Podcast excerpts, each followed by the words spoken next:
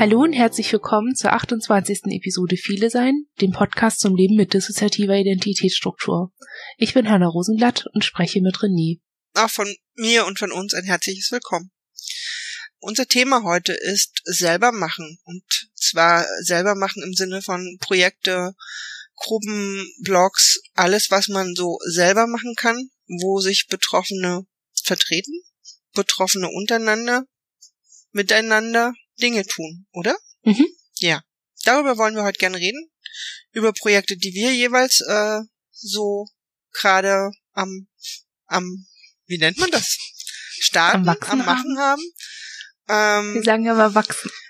Genau, die bei uns hier gerade wachsen. Wir würden gern alle, die zuhören, einbeziehen. Das ist in dem Fall schwierig, weil eigentlich wäre es gut, mit allen reden zu können. Also, ne, dass alle mitreden können. Aber ich glaube, wir wollen versuchen, die Kurve zu kriegen. Halt eben auch euch, die zuhören, einzubeziehen in das Thema. Das ist eigentlich witzig, ne? Wir haben schon, damit sind wir eigentlich schon ganz am Anfang. Wir würden gerne mit anderen sprechen, aber können nicht.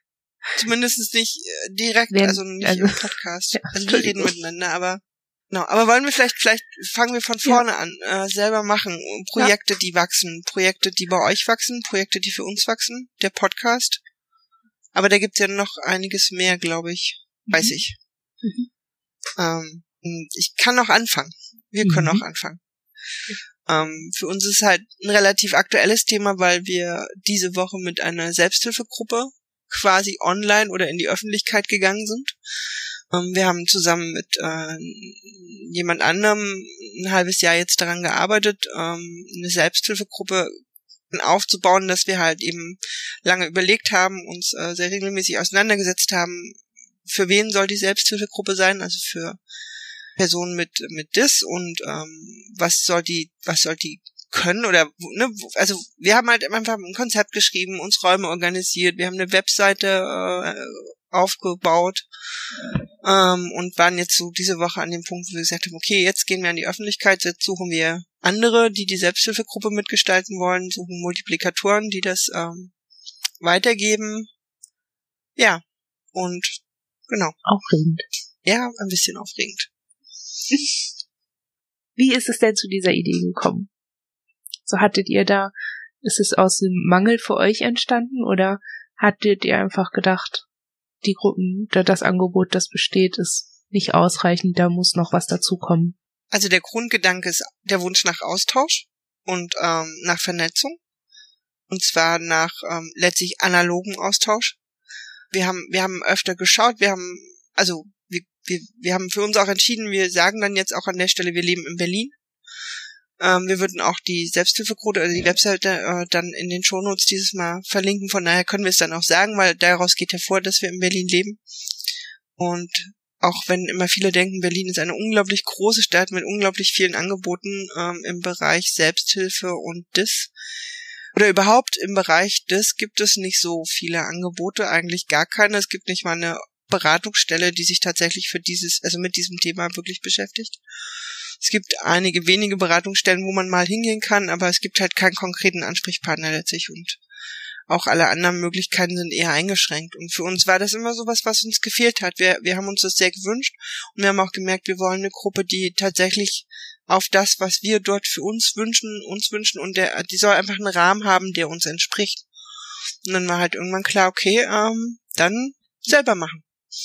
Und haben halt eben jemanden gesucht, die mit uns zusammen Lust hatten, das zu machen, und haben dann jetzt...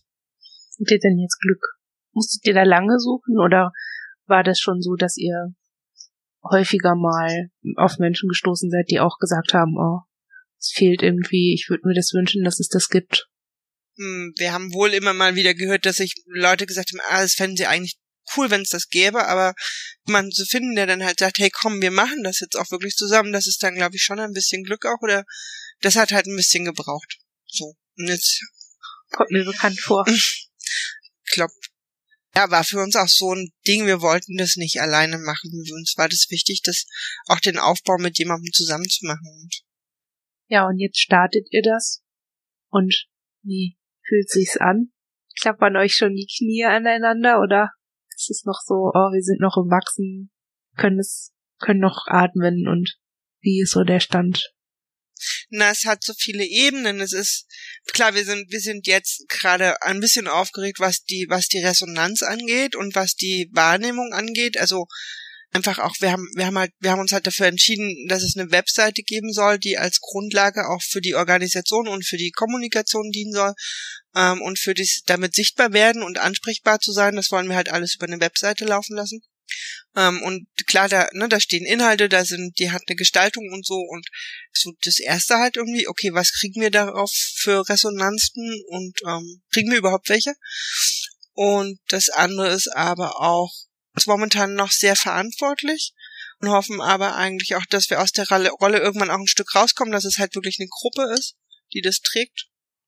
Und auch so ein bisschen, wird das denn jetzt, Also haben wir jetzt alles, wir haben alles getan, was wir tun konnten, um so eine Basis dafür zu schaffen, und brauchen halt jetzt muss es halt wachsen, Jetzt muss halt was daraus entstehen. Und wir gar nicht mehr nur alleine jetzt, also jetzt brauchen wir halt die anderen, die sagen, ja, wir haben da Lust drauf, wir kommen da dazu, und ich glaube, das ist jetzt, glaube ich, gerade so ein Moment, okay, wir haben das jetzt alles, und was, wenn jetzt gar keiner kommt. Ich glaube nicht, aber ich glaube auch, dass es Zeit braucht und so, aber es ist halt ein Moment, wo man das so, wo man dann so sagt, okay, ich hab hier was, und wer will. Im Hintergrund halt schon auch der Gedanke, ja, wir würden uns das sehr wünschen und haben halt da, da ist ja auch eine Hoffnung an verknüpft, dass es halt Leute gibt, die sagen, okay, wir haben da auch Lust drauf, beteiligen und Teil von so einer Gruppe zu sein. Schauen. Mögt ihr ein bisschen drauf eingehen, was für Ziele ihr so mit der Gruppe verfolgt? Also vielleicht für euch individuell, also für euch, aber vielleicht gibt's ja da noch mehr Ebenen. Und so, weil einfach so macht, also nur weil es einen Mangel gibt, macht man ja nicht einfach mal eben so. Also es ist ja schon auch viel Verantwortung, die man da schultert und sich zu tragen bereit macht. Aber ohne ein weiteres, höheres Ziel, das zu machen, macht man sowas ja auch nicht unbedingt. Also ich glaube, dass ich teilweise unsere ganz individuellen Ideen dazu und die Ideen, die wir zumindest mal mit der anderen Person, mit der wir das jetzt zusammen gemacht haben, die wir da auch zusammen haben, die überschneiden sich, glaube ich, auch. Und für uns ist es ein Stück weit klar. Der Mangel war der Anfang. Wir suchen letztlich sehr einfach. Wir suchen den Austausch. Wir wollen gern im Kontakt sein mit anderen. Wir wollen vernetzt sein. Wir wollen aber gern auch einen Raum haben, in dem wir einfach nur wir selbst sein können und den wir selbst gestalten können. Also der nicht davon abhängig ist, dass oder eine Therapeutin oder irgendeine Gruppe bestehen bleibt, an der wir nur teilnehmen, sondern halt den Rahmen selber gestalten und sagen, wir schaffen einen Raum dafür.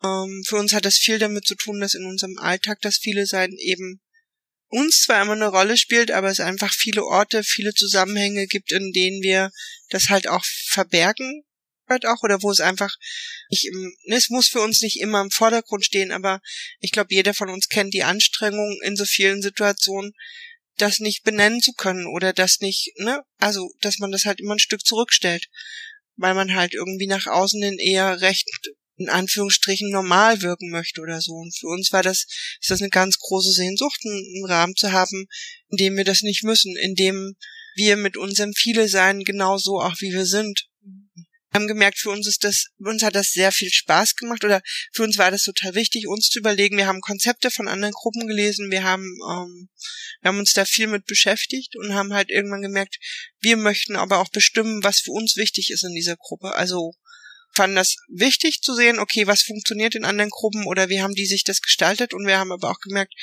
wir wollen da, es ist halt was sehr Selbstgestaltetes, wo wir einfach wirklich unsere Interessen auch vertreten. Mhm.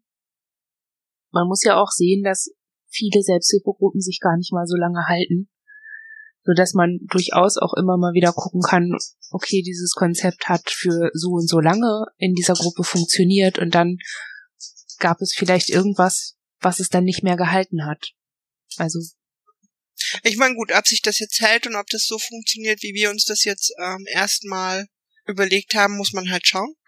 Es ist halt auch was wächst. Vielleicht verändert sich's auch nochmal. Also da muss man gucken. Aber wir wollten ich habe halt gemerkt, wir haben auch schon Rückmeldungen bekommen, und es gibt da schon auch Rückmeldungen, wo plötzlich genannt werden, die für uns nicht wichtig sind innerhalb dieser Gruppe. Also wir haben, ne, ich meine, wir müssen jetzt gucken, weil wir merken irgendwie, das ist jetzt, entweder wir reden jetzt sehr konkret darüber oder weiß ich nicht. Wir haben halt lange überlegt, einfach auch, was zum Beispiel, gibt es Ausschlusskriterien? So, das waren so 2 Punkte, die uns echt lang beschäftigt haben, weil Grundgedanke ist halt einfach, soll eine Gruppe sein, die sehr offen ist, die offen für alle ist, aber, und dann kommt halt ein großes Aber. Also wir haben uns halt für uns entschieden, es ist eine Gruppe, wo Leute, die noch im Täterkontakt sind, im Aktiven, halt eben nicht teilnehmen können, weil wir einfach gesagt haben, das können wir nicht tragen, oder wir sehen das nicht, dass so eine Gruppe das so tragen kann. Und eben, wir haben bei den Geschlechtern Grenzen gezogen, dass halt eben Männer oder Menschen, die als Männer wahrgenommen werden wollen im Alltag und das eben ihren Alltag auch so gestalten, nicht teilnehmen können. So, das waren so 2 Punkte, ne, wo wir Entscheidungen treffen mussten, und gibt halt andere Punkte, wo wir sehr offen sind und halt einfach denken, nee, das ist unser Raum, da wollen wir einfach sehen, wie der sich gestaltet. Das sind eigentlich, glaube ich, die einzigen beiden wirklich konkreten Punkte gewesen, wo wir, da wollen wir was definieren, was festlegen. Ja, und das ist ja auch ein Anfang, ne? Also, ihr seid eine Selbsthilfegruppe in Gründung. Also ich denke mal, ein Konzept zum Anfang einer Gruppe ist halt immer ein Anfang, die Basis, ne? Und dann kann man ja immer noch gucken, wie es sich entwickelt und was sich vielleicht irgendwann in einem halben Jahr oder entsprechend der Mitglieder und ihrer Bedürfnisse und Wünsche sich dann entwickelt. Also. Ja, denke ich auch. Und dann gibt es halt eben noch Dinge oder Freiheiten, die man, finde ich, auch verteidigen muss als Person, die mit DIS lebt oder so. Ja, und das ist für uns zum Beispiel total wichtig, dass das ein Rahmen ist und ein Raum ist, wo wir wirklich selber definieren und wo niemand anders definieren kann oder soll oder darf, was richtig ist für diese Gruppe und für diese Personen in der Gruppe. Das ist für uns auch so ein Vorteil vom selber machen und uns selbst vertreten, dass wir es tatsächlich auch bestimmen, dass wir uns nicht in etwas, wir müssen uns nicht anpassen im Sinne von, wir treffen auf irgendwas, was eigentlich uns gar nicht entspricht. Ich glaube, das ist was uns daran auch, was uns da irgendwie auch so gefällt an dem. Wir definieren das auch selber, diesen Raum. Ja. Das ist ja was man in meiner bestehenden Gruppe manchmal gar nicht so kann. Was man gar nicht so kann oder was halt eben, also wir finden das schon gar nicht so einfach. Es gibt ja auch Gruppen, die werden von jemandem angeboten, wo wir gemerkt haben, nee, das entsprach uns auch gar nicht. Also die wenigen Gruppen, die haben dann mit DIS gar nichts zu tun. Die sind dann eher auf Teilthemen, also auf einzelne Themen irgendwie beschränkt, auf sexualisierte Gewalt oder so, wo wir gemerkt haben, und das wollen wir nicht. Das ist uns auch immer viel zu konkret. Wir haben mal drüber nachgedacht, in so eine Gruppe zu gehen und hatten dann irgendwie Angst, dass wir das vielleicht gar nicht mehr so kontrollieren können, ne? Also, und auch gar nicht so kommunizieren können, was für uns speziell dann wichtig ist, also individuell, als eine Person, die viele ist. Da haben wir immer lieber unsere Finger davon gelassen. Wie ist das? Also Selbsthilfegruppen ist jetzt im Grunde so eine Sache, die selber gemacht werden kann, wobei es da, glaube ich, echt auch sehr, sehr verschiedene Möglichkeiten gibt, ne? Der Begriff Selbsthilfe kommt ja aus so einem Kontext, wo es wirklich darum geht, dass das Betroffene, ich benutze das Wort an der Stelle mal, sich selbst vertreten und sich selbst helfen letztlich. Wir kennen halt viele Gruppen, die auch von Profis sozusagen geleitet werden oder die überhaupt angeleitet werden, was für uns dann aber eigentlich keine Selbsthilfegruppe in dem Sinne mehr ist. Das für euch, also habt ihr Erfahrung mit Selbsthilfegruppen? Ja, haben wir. Aber ich kann so im Nachhinein immer schon gar nicht mehr so richtig sagen, ob sie uns wirklich geholfen haben oder zur Selbsthilfe angeleitet haben. Vielmehr waren sie dann eher Austauschgruppen, die aus Gründen, die ich nicht so genau weiß, dann vielleicht auch begleitet, also die dann auch begleitet wurden von einer, ich glaube, Psychologin. Aber ich kann mich im Nachhinein nicht mehr so daran erinnern, ob das wirklich so viel Hilfe war. Ich glaube, es war ein gutes Gefühl zu wissen, dass es noch andere Leute gibt, die viele sind und dass es manchmal geholfen hat, düstere Gedanken von Einsamkeit und Alleinsein mit dem viele sein, so ein bisschen, dass da ein Gegengewicht ist, weil es eben andere Menschen noch gibt, die man ein paar Mal im Jahr sieht. Aber so konkrete Hilfe, ne?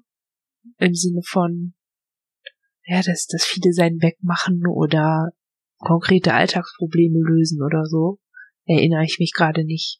Das wäre so mein Ding an Selbsthilfegruppen, dass ich immer denke, dass man das so schnell sagt, weil es das Wort ist, das einem einfällt, wenn man meint, dass man Leute treffen möchte, die die gleichen Schwierigkeiten haben oder ähnliche Schwierigkeiten oder wenigstens die gleiche Diagnose. Dass man dann immer Selbsthilfegruppe sagt, aber total oft dann eher sowas meint, wie ihr formuliert habt, so einen Raum zu haben, in dem man sich nicht verstecken muss oder in dem man nicht Gefahr läuft, stigmatisiert zu werden, weil man ist, wie man ist. Das ist für mich eigentlich eher die Definition von einem Safe Space, im Sinne von ein Ort des Willkommenseins und Daseins, also und Austauschs, ne? Und vielleicht auch Teilens, also sich mitteilen und irgendwie einfach so vielleicht Erlebensqualitäten teilen, so, weißt du, und Alltage teilen. Ja, ich glaube auch, dass der Begriff Selbsthilfe, ich finde ihn schwierig. Das ist halt, ich finde manchmal in der deutschen Sprache ist das nicht einfach. Ne, wenn man im Self-Empowerment bleibt, dann hat man ein ganz anderes Wort und das passt auch viel mehr. Also so, ich finde das suggeriert oft was anderes als, also. Ja, aber es gibt erstmal ein gemeinsames Dach. Also ich glaube, es ist gar nicht mal so blöd, dann von Selbsthilfegruppe zu sprechen. Einfach um Menschen erstmal, dass man einen Überbegriff hat, von dem man ausgehen kann, dass alle ihn irgendwie schon mal gehört haben oder eine Vorstellung haben und einen Begriff haben. Und dann, ne? Der ja auch grundsätzlich was meint. Wir haben halt gemerkt, wir haben zum Beispiel schon gemerkt in unseren ganzen Vorüberlegungen, wir haben uns schon auch an dem, wie andere Gruppen funktionieren und an Konzepten und Ähnlichem orientiert, haben aber einfach auch sehr genau überlegt, was wünschen wir uns tatsächlich und wie soll das für uns aussehen. Wir haben zum Beispiel, gibt es ein Forum, ein Online-Forum, was wir quasi ergänzend gern nutzen würden in der Gruppe. Ja. Das ist halt zum Beispiel, das ist für Selbsthilfegruppen, glaube ich, also das wissen wir nicht, wir haben jetzt keine gefunden, wo wir was Ähnliches gesehen hätten, wo wir gemerkt haben, wir möchten halt auch noch einen Raum haben, der über die tatsächlichen Treffen hinausgeht. Ja. Und der halt eben auch ein Ort für Vernetzung sein kann und auch für Kommunikation und trotzdem sicher ist, also ja. wo es halt eben doch auch wieder in der Gruppe stattfinden kann. Mhm. Ich finde die Idee auch gar nicht mal so blöd. Es gibt ja genug Situationen, wo man nicht so gut aus dem Haus kann. Mhm. Also das ist uns ja in der Selbsthilfegruppe auch zum Verhängnis geworden. Konnten dann eine Weile nicht mehr kommen und dann waren 2 Jahre um und dann wollte man uns da nicht mehr haben. Aus Gründen, die wir bis heute irgendwie überheblich und doof finden, aber ja, letztlich mussten wir das dann halt so hinnehmen und irgendwie damit leben. Das heißt aber, also bei euch... Also ich denke, das wäre nicht so passiert, wenn es so eine Anbindung gegeben hätte außerhalb der Gruppe. Da hätten wir auch die Gelegenheit gehabt, was zu sagen und das hatten wir halt so nicht. Und ja. Ja, das ist sowas, da wollen wir echt schauen. Also, inwieweit kann man so Medien wie das Internet nutzen? Das heißt aber, bei euch in der Stadt gibt es auch eine Gruppe. Wir haben zum Beispiel festgestellt in der ganzen Recherche, wir haben wenig Gruppen gefunden bundesweit. Also haben Verweise auf 5 oder 6 Gruppen überhaupt nur gefunden und davon waren 2 Links, sind ins Leere gelaufen, also da hing gar nicht, da war kein Inhalt mehr dahinter. Also wir haben auch bei Vielfalt e.V. geschaut und selbst da waren 1 oder 2 Links, die waren leer. So, wo wir dachten, okay, wie viel Gruppen gibt es denn eigentlich oder gibt scheinbar gar nicht so viele. Oder das wäre für mich zum Beispiel was, sehr gerne auch in den Kommentaren. Kennt ihr Selbsthilfegruppen? Macht ihr vielleicht selber welche? Wollt ihr vielleicht auf dem Wege sagen, hey, also fände ich total spannend, Rückmeldungen zu bekommen. Oder so einen kleinen Austausch über die Kommentarfunktion, wie das eigentlich ist also bundesweit auch, wo gibt es eigentlich tatsächlich Gruppen? Weil ich war auch ein bisschen erschrocken, wie wenig es eigentlich gibt, weil ich so wichtig finde auch. Das auch, finde ich, was ist, was ja so was einen auch unabhängiger macht von anderen Dingen, die helfen, also weil ich finde, es kann so ein wichtiger Teil sein von was helfen kann, so. Ich glaube, Gruppen, also das Internet als alleinige Recherche bringt immer wieder diese Ergebnisse leider. Ich glaube, auch viele Gruppen haben sich in der Vergangenheit aufgelöst, weil das so ein Irrglaube, also für mich ist es ein Irrglaube, sich breit gemacht hat, dass die neuen Medien TM dazu geführt haben, dass der Austausch sich verlagert hat. Und ich glaube, dass das ein bisschen anders ist. Also ich glaube, dass die Dinge, die man online besprechen kann oder die Erlebensqualitäten, die man da austauschen kann, andere sind als die man im analogen Bereich austauschen kann oder die man überhaupt erst machen kann. Also gerade wenn man sich trifft, da erfährt man ja einen Menschen und man erfährt so eine soziale Situation, die ganz anders funktioniert. Also das ist ein ganz anderer Kosmos als online und man funktioniert auch anders. Also wir merken, dass wir im schriftlichen Bereich sehr viel selbstbewusster auftreten und auch viel stärker gelesen werden, als wir sind. Und auch sozial kompetenter, als wir sind. Und ich glaube, dass das ein bisschen anders ist, wenn man uns analog trifft und uns eben auch nicht nur vielleicht in so einem sicheren Gruppensetting, also in einem Raum, in einer Beratungsstelle oder in einem Seminarraum, wo man sich trifft, sondern vielleicht auch, wenn man mal weggeht. Also Tagesausflüge macht oder was zusammen unternimmt oder so. Als Gruppe, da funktionieren wir einfach ganz anders. Und ich glaube, das ist was, was so analoge Kontakte viel reicher macht. Also reicher im Sinne von den Optionen. Also natürlich kann ich auch mit einer WhatsApp-Gruppe, die viele sind, oder mit einer E-Mail-Gruppe, da kann ich auch von unterwegs schreiben inzwischen. Und damit halt in einem anderen Zustand innerhalb einer Gruppe interagieren, aber es ist halt doch immer nur Schrift und es gibt eben einen Filter und auch die Sicherheitsbedenken oder die Maßnahmen, die man treffen muss, um diesen Austausch sicher zu gestalten, sind einfach andere und sind viel weniger durchsichtig und absicherbar und kontrollierbar als analog. Von daher würde es mich jetzt gar nicht mal so überraschen, wenn es vielleicht doch viele analoge Gruppen gibt, die das gar nicht mal so, auch nicht ins Internet schreiben, sondern einfach, aber interessant fände ich schon, also wenn sich da Leute melden. Ich finde das auch gut. Ich kenne halt dieses Angebot vom Patriäthetischen. Die haben so ein Selbsthilfenetz und die unterstützen die Gründung von Selbsthilfegruppen. Und da gibt es immer mal wieder Personen, also man kann da als Einzelperson hingehen und sagen, hier, ich möchte eine Gruppe zu dem und dem Thema machen. Und ich könnte mir gut vorstellen, dass viele Gruppen gar nicht erst zustande kommen, weil das halt dann in so einer kleinen Blase ist, wenn man dann, also so häufig ist das ja dann doch nicht. Also es reicht ja, wenn du in Pusemuckel mit 1000 Einwohnern wohnst, da gibt es dann statistisch gesehen 10 Personen, die viele sind und davon wissen das nur 3. Und das brauchen ja dann nur Leute sein, die vielleicht gar nicht in der gleichen Schicht sind oder nicht so mutig sind oder auch vielleicht gar nicht den Bedarf haben, sich auszutauschen oder so. Und dann kommt so eine Gruppe gar nicht zustande. Obwohl aber die nächstgrößere Stadt vielleicht viel mehr Einwohner hat und da dann viel mehr Leute sind, die viele sind. Aber ich glaube, häufig ist es eben so, dass man die Werbung dafür nicht so machen kann. Für seine Gruppe. Also allein dafür fände ich schon gut, wenn sich bestehende Gruppen vielleicht bei uns melden, dann können wir einen Shoutout machen, dann wissen mehr Menschen davon. Können das vielleicht auch nochmal über unsere Blogs teilen und so. Ja. Ich fände zum Beispiel, das haben wir auch gemerkt, als es jetzt um dieses Öffentlichwerden ging, also einerseits finde ich das nochmal einen Unterschied.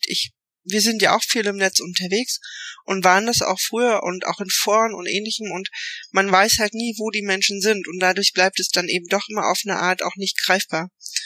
Und so ist halt klar, es gibt so eine regionale Verortung oder wir haben ja jetzt auch einen Moment überlegt, okay, wenn wir jetzt hier darüber reden, dann sagen wir, okay, René lebt in Berlin.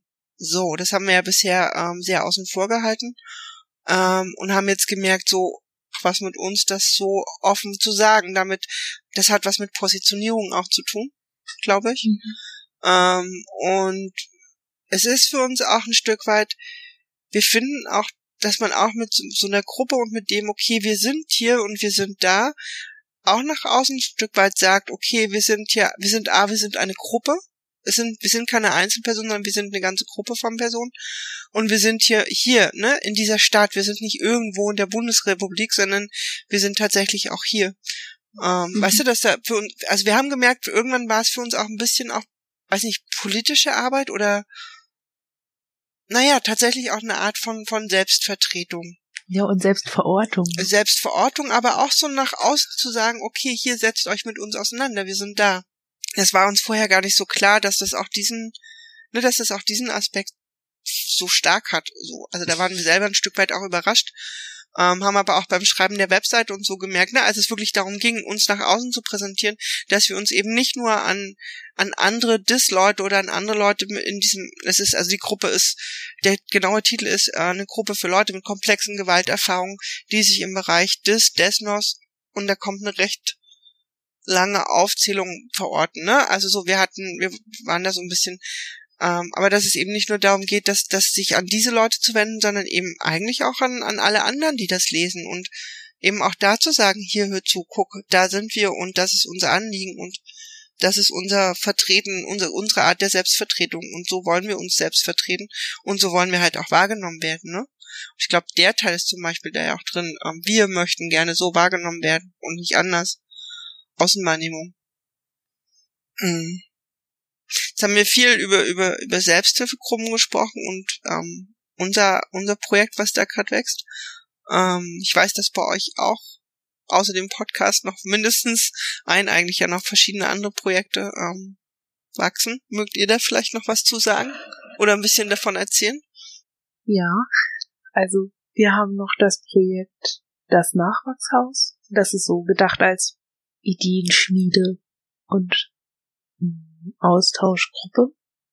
Das heißt, wir haben eine Arbeitsgruppe gegründet, deren Ziel momentan erstmal Austausch und Vernetzung ist mit Menschen mit komplexen Gewalterfahrungen, aber auch ihren BehandlerInnen und Verbündeten und Interessierten zum Thema Wohnen als Person mit komplexen Gewalterfahrungen in der Biografie. Also bei uns ist das, also diese Gruppe ist auch aus so einem Mangel entstanden, beziehungsweise aus dem Gefühl, dass es wenig ausreichende Betreuungsangebote gibt und daraus entstehend auch wenig Optionen für Menschen mit starken Belastungssituationen, also Menschen in starken Belastungssituationen und vielleicht auch Handicaps aufgrund von komplexen Gewalterfahrungen, vielleicht auch ohne.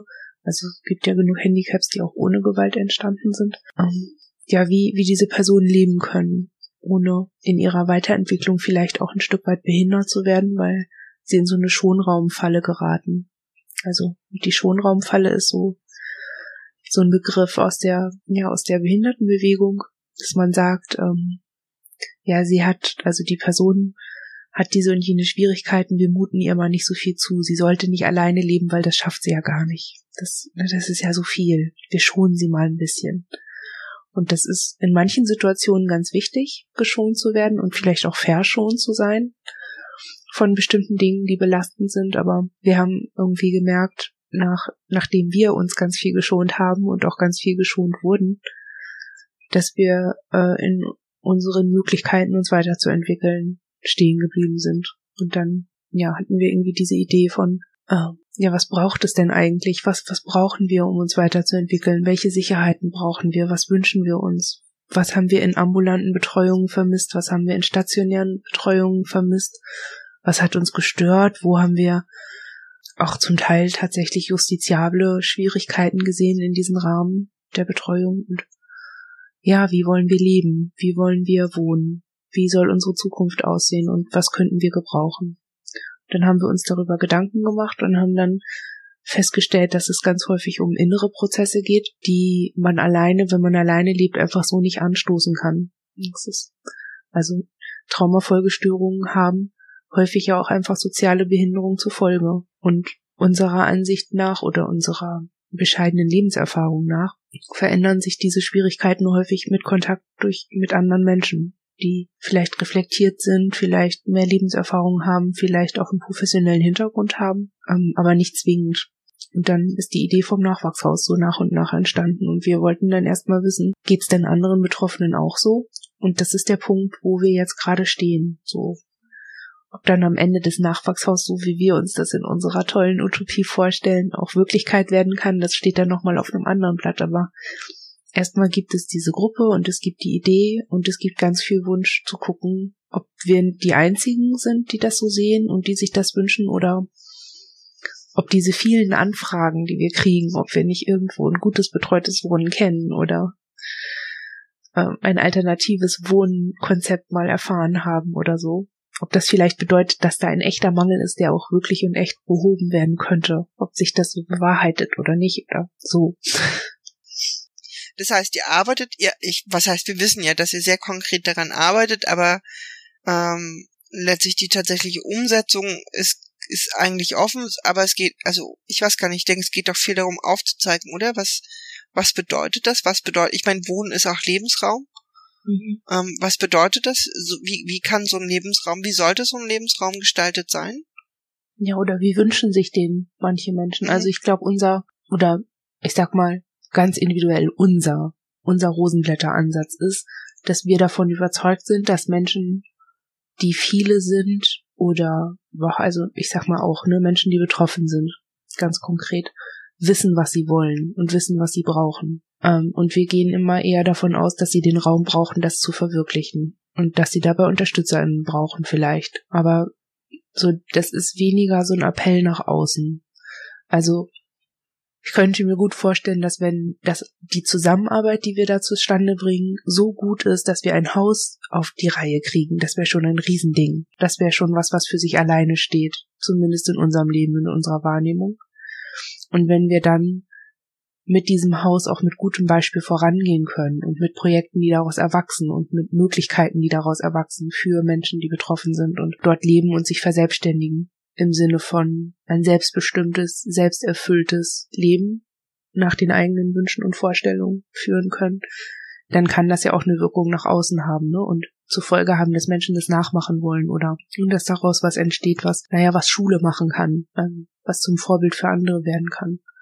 Aber so ganz konkret geht's wirklich erstmal darum zu gucken, was sind die Wünsche, was sind die Realitäten, was kann man ändern und können wir das ändern? Also entwickelt sich vielleicht aus den paar Leutchen, die wir da jetzt haben, also wir sind eine sehr, sehr kleine Gruppe, kann sich daraus eine große Gruppe entwickeln mit einem festen Kern, der so gut zusammenarbeiten kann, dass da was draus werden kann, was dann am Ende wirklich 4 Wände hat und mehr. Das ist so das, was wir gerade selber machen, und wir erleben das schon als harte Arbeit, obwohl das wirklich was anderes ist als die Arbeit, die wir sonst machen. Also als andere Projekt ist ja das Bloggen. Das Blog von vielen. Und das kommt mir vor wie ganz aktives Tun. Ne? Also setzen uns hin und schreiben ein paar Stunden und dann antworten wir auf Nachrichten und kümmern uns und sind irgendwie so aktiv. Und das Nachwachshaus ist eine andere Art der Aktivität. Es ist viel sozialer und damit viel, viel anstrengender für uns. Was ist auch, also das ist der Teil, den wir so als wertvoll empfinden, weil wir uns damit irgendwie selbst wirklich machen, im Sinne von zum Teil Selbstverwirklichung, weil es was ist, was wir gerne machen wollen und wo wir wirklich hinterstehen, und andererseits aber auch, wo wir als Person wahrhaft werden, also viel wahrhafter als ein auftauchender Text, der im Internet steht und gelesen werden kann. So, also es hat viel mit Selbstverwirklichung zu tun, im Sinne von wirklich und wahrhaftig irgendwo da sein und ansprechbar sein und arbeiten mit anderen Menschen zusammen irgendwie an was uns wichtig ist und was auch ganz wirklich und konkret im Leben anderer Menschen eine Rolle spielt. Es ist für uns ganz wirklich und wahr, so, weißt du? Das ist auch irgendwie ganz nah. Aber ich merke, dass wir daran irgendwie, verwirklichen. Und es hat auch was mit Selbstfindung zu tun. Also ich habe immer wieder das Gefühl, wenn wir uns damit befassen. Wir haben ja eine Online-Umfrage auch gestartet, wo wir Betroffene gefragt haben, wie ihre Erfahrungen waren und was sie sich wünschen und vorstellen. Und wenn ich die Antworten lese, finde ich darin ganz viel von uns, was auch traurig ist zuweilen. Aber wir finden eben auch die anderen Menschen darin. Also, und das es ist so eine ganz spezielle Form des Zueinanderfindens irgendwie in einem Thema. Und ich glaube, dass diese Arbeitsgruppe ein guter Anfang ist, sich selbst zu finden und andere zu finden über dieses Thema, ne? Und auch gerichtet auf die Zukunft und nicht auf die Vergangenheit, sondern ne, gerichtet auf die Zukunft, mitdenkend auf das, was gewesen ist und was daraus entstanden ist. Weil also ich finde das irgendwie ganz, ja, reich und weit. Ja, entsprechend finde ich es auch sehr kostbar, das zu machen. Ich habe gerade irgendwie mal, also zwischendurch dachte ich, ich würde gerne fragen, ne, inwieweit das auch Ressource ist. Das hast du ja jetzt inzwischen beantwortet. Also ja, wie viel Ressource das ist. Wir finden das ja ähnlich. Also ob nun die Gruppe oder der Blog oder auch der Podcast, also für uns sind das auch einfach Ressourcen. Ja, wobei wir ja auch ein bisschen unterscheiden, ne, zwischen Arbeit und Dinge erschaffen. Also das Podcast ist wirklich ein sehr, als nochmal wieder was Eigenes, finde ich. Also das erleben wir häufig als Arbeit auch, weil wir auch merken, dass es sehr anstrengend ist. Das ist ja immer nur einmal im Monat, aber es ist eine Stunde. Und manchmal haben die Aufnahmen schon auch was von der Therapiestunde. Ja, also das ist auch nicht immer nur eine Stunde. Also wir haben auch schon 3 Stunden Material aufgenommen, wir haben auch schon länger aufgenommen und am Ende ist dann irgendwie eine Stunde übrig geblieben. Oder? Ja, aber es ist schon, manchmal ist es schon so ein schmaler Grat zwischen Therapie und also manchmal vergesse ich auch, also gut, richtig stimmt das nicht, so ganz vergesse ich es nicht. Natürlich habe ich immer im Kopf, dass es am Ende noch andere Leute hören. Von daher gibt es da schon gewisse Filter. Aber ich merke auch, dass die Offenheit, die wir da haben, anstrengend sein kann und dass wir da schon auch, damit schon auch häufiger und mehr ein Signal nach außen senden wollen, als zum Beispiel mit dem Blog, wo es ja nur Senden ist. Also das ist in Anführungsstrichen, ne? Auch das kostet Mut und Kraft, aber das ist nochmal anders. Da muss ich keine Reaktion ertragen in dem Sinne. Ich kann, wenn ich weiß, ich kann das heute nicht ertragen, dann schalte ich die Kommentare ab und schalte sie erst wieder ein, wenn ich mich wieder dazu imstande fühle. Aber beim Podcast ist es schon, ich spreche und dann, also das ist anstrengend. Ich höre euch zu und versuche darauf gut zu reagieren und angemessen zu reagieren. Das ist anstrengend. Dann schneide ich das, es ist anstrengend. Wir stellen das online und sind dann wieder so mutig, schon wieder. So irgendwie. Wir machen das ja jetzt schon zwei Jahre, oder? Ich weiß gar nicht. Wir machen das jetzt schon ganz schön lange. Aber jedes Mal ist es so. Und hochladen. Und veröffentlichen. Also es ist schon jedes Mal so, ne? Durchatmen und los. Ja, und es hat ja auch was mit den anderen Menschen, die das dann hören zu tun. Ja, genau, es ist in Kontakt gehen halt auch und an sich klingt jetzt blöd, aber man gibt ja auch was von, ne, man zeigt ja sehr viel von sich, also wir zeigen in unseren Gesprächen viel. Und es ist auch wirklich, auch, also wenn ich mir überlege, also wir haben ja das Format Podcast gewählt, weil wir gedacht haben, wenn Menschen sich das anhören können, dann können sie den Raum, in dem sie sich das anhören, selber wählen. Also sie können selbst bestimmen, wann sie sich widmen und sind nicht gebunden an Veröffentlichungstermine oder so. Können dann auch so, ne, sie können im Wald spazieren gehen, einkaufen. Also so der Raum, wo sie sich am sichersten fühlen. Und ich habe so das Gefühl, oh, was für eine Ehre, ja. Wir sind Teil dann von einem Raum, in dem sich jemand sicher fühlt, uns zuzuhören und dem, was wir so teilen. Also wir sind dann vielleicht im Handy von jemandem und dieses Handy ist in der Jackentasche, das trägt irgendjemand mit sich rum und trägt es an einen sicheren Ort und hört sich das dann an. Das ist so, boah, das gehört zu diesen Dingen, die ich so, wenn ich darüber nachdenke, dann glitzert's in mir. Weißt du? Ja, und ich finde zum Beispiel an der Stelle wird der Podcast wieder zum selber machen, weil halt auch selbst jeder, der sich den anhört, immer noch selber bestimmen kann, ne? Wann hört er sich den an und wo hört er sich den an und wie oft und in welcher Situation. Mhm. Ne, manchmal haben wir beim Podcast, da haben wir uns ja auch schon viel drüber unterhalten, das Gefühl, es ist so, ja, es ist so ein Sendeding und geht erstmal irgendwo hin, aber der Selbermachanteil, mal abgesehen von all dem, was wir tatsächlich selber machen, aber auch dieser Selbermachanteil von es mit anderen zu teilen, der ist so anders, aber ist er dann eben doch wieder nicht.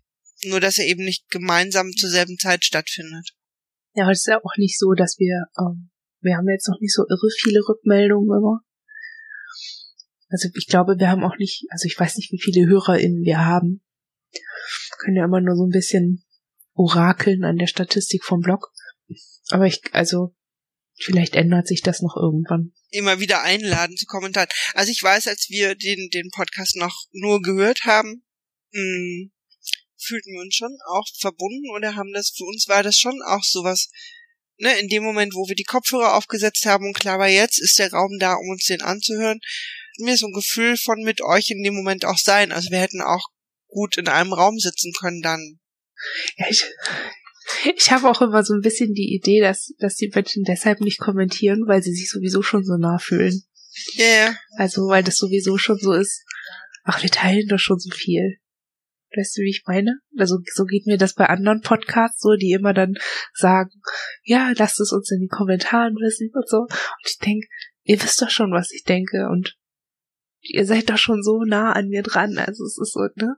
Es ist ja cool, irgendwann mal in die Situation zu kommen, also theoretisch in die Situation zu kommen, mit Leuten, die den Podcast hören, in so eine Diskussion zu kommen, also offline, also eben nicht online, sondern, in so einem Raum irgendwo zu sitzen und sagen, hey, genau und da und überhaupt und lass uns darüber noch sprechen. Also so, das ist, die Idee haben wir manchmal schon. Wir haben ja beim Mitsprache-Kongress hatten wir ja über das Podcast gesprochen, über so ein. Und das fand ich toll. Also da war, ich weiß nicht mehr, auf jeden Fall eine Person, die auch viele war, die das gehört hatte und so überschüttet hatte mit Lob und ganz viel positive Rückmeldung. Und aber auch da hatte ich so ein bisschen das Gefühl, dass die Person schon weiß, wie wir so stehen und also, weißt du, wie ich meine? Das war ganz nicht seltsam und auch nicht unangenehm, aber es war ganz komisch, in so einen Austausch zu gehen, weil ich irgendwie dachte, ja, sie kennt ja schon alle unsere Haltungen so ungefähr, ne? Und was wir worüber denken und so weiter. Das war irgendwie ganz, also ja, aber vielleicht ist das auch von Person zu Person, auf die man dann trifft, unterschiedlich. Kommt vielleicht auch auf die Situation an. Grundsätzlich finde ich es eher komisch, wenn Leute Dinge von uns kennen. Also mal ganz, wenn wir irgendwo einen Workshop geben oder einen Vortrag halten und dann immer, dann steht ja auf unserem Namen der Künstlername auch, ne, HC Rosenblatt, und dann verteilen wir die Flyer oder so, legen die aus und jedes Mal haben wir immer erstmal eine halbe Stunde Panik, wenn wir dann sehen, dass die Flyer weg sind, wenn wir sehen, dass Leute die genommen haben oder mit sich rumtragen. Und dann, weißt du, immer so Angst, dass sie sehen könnten, dass wir die sind von dem Flyer da. Dass sie mich dann ansprechen oder, weißt du, wie ich meine? Weil es dann so eine ganz plötzliche, konkrete Reaktion geben könnte auf etwas, was wir tun. Eigentlich sind wir nicht so ängstlich, aber es ist dann doch schon, wenn jemand das nicht kennt, dann können wir uns ja immer noch erklären. Aber wenn jemand mal was gehört hat und schon immer mal das Gesicht hinter diesem Blog oder hinter dieser Stimme sehen wollte, ich jedes Mal so, oh, tut mir leid, dass das Gesicht da ist und tut mir leid, dass das da, also dass es so ist, wie es ist. So, weißt du? Also große Angst, die Menschen zu enttäuschen, dass es nur wir sind. Macht dann aber irgendwie die Erfahrung, dass es irgendwie offensichtlich gar nicht mal so wichtig ist, dass wir aussehen, wie wir aussehen und so komisch sind, wie wir sind. Habt ihr keine Angst vor diesem Moment?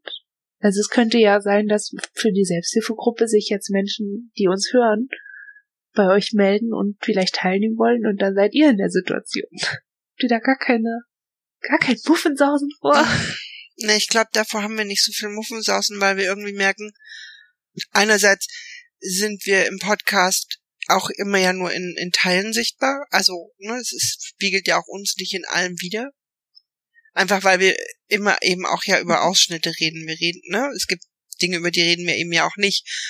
Und vor so einer konkreten Begegnung haben wir, glaube ich, weniger wir haben immer, glaube ich, das Gefühl, okay, wir sind dann halt so da, wie wir sind. Wir haben Ängste, was das angeht, einfach mit Menschen plötzlich in so einer Form zusammenzukommen. Aber das sind wirklich unsere Ängste in so einer Gruppe oder, ne, geht das alles oder die sind alle fremd und wie ist das dann, mit denen darüber zu reden oder so oder sich vertraut zu machen. Solche Ängste haben wir auch, aber die haben weniger mit dem Podcast jetzt zu tun, glaube ich. Ich glaube, das ist uns gar nicht so bewusst, ne, dass jemand da. Wir merken manchmal, der Gedanke, da wissen Menschen sehr viel von uns, von denen wir gar nichts wissen, der ist manchmal schwierig. Vielleicht tun wir den deswegen dann auch einfach weg. Das ist auch so, total schlau. Weil wir uns, immer wichtig, der Podcast sollte halt immer sehr frei bleiben für uns. Also wir wollten immer dieses Gefühl behalten, wir können uns hier sehr frei äußern und müssen nicht berücksichtigen, dass Leute, die das hören, uns kennen oder, ne, also das wollen wir uns eigentlich auch gerne erhalten. Mittlerweile haben wir auch das Gefühl, das ist nicht mehr abhängig davon, dass möglichst niemand weiß, dass wir das sind oder so. Also, ne, am Anfang wussten das in unserem Umfeld wirklich niemand. Wir haben das einfach auch niemandem erzählt, um halt so diese Freiheit, diese Redefreiheit für uns zu behalten. Ich glaube, das hat sich inzwischen verändert. Wir sind da tatsächlich selbstbewusster, glaube ich, auch geworden. Weiß nicht, wollen wir noch mal ein bisschen weiterschauen, was noch alles selber machen sein kann? Also wir hatten jetzt halt Selbsthilfegruppen, die offline oder die im realen Leben stattfinden einfach. Wir haben das Nachwachshaus, das finde ich das ist ja so ein besonderes Projekt, finde ich nochmal. Also ein sehr individuelles, aber auch schönes Projekt und finde auch ein wichtiges. Also dann sollten wir nicht vergessen, wir haben Blogs. Also ihr bloggt, wir bloggen ein bisschen. Das bleibt immer ein bisschen hinten anstehen, weil wir ja, mit dem Bloggen so, das ist für uns doch, ja, es ist Herausforderung und es ist manchmal tatsächlich auch ein Stück weit Zeit, aber es ist für uns, ja.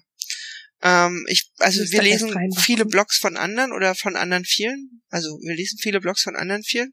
Also wir lesen auch viele Blogs und mögen das auch. Also wir finden das eine echte Bereicherung. Auch, ne, es verschwinden auch wieder Blogs oder so. Was gibt es noch? Ich weiß nicht, ist sowas wie der Betroffenenrat oder so, ist das auch ein Selbermachen oder ist es eigentlich zu sehr Struktur, oder? Ich weiß es nicht. Okay, vielleicht ist das ein Teil vom Selbermachen, Freiheit? Ja, also frei zu sein? Unabhängig zu sein? Ich finde es schwierig. Ich weiß nicht genau, wie frei der Betroffenenrat sein kann. Also es ist gut, es ist ein Zeichen. Also ich glaube, mit selber machen geht eben auch einher, nichts und niemanden mehr zu repräsentieren als sich selbst. Und das sehe ich beim Betroffenenrat nicht. Dann sehe ich, dass es Betroffene sind, die die für sowohl sich selbst als auch für andere Betroffene stehen. Und dieses repräsentative Gestalten hat seine Vorteile, hat aber auch seine Nachteile. Und ich kann noch nicht so abschätzen, dadurch, dass das ja auch eingebunden ist in so ehrenamtliche Strukturen, was ich höchst kritisch sehe, weil es einfach die politische Durchschlagskraft so mindert. Jetzt habe ich den Satz dann voll vergessen, aber also die vertreten eben auch andere und dieses Repräsentative finde ich nicht so passend.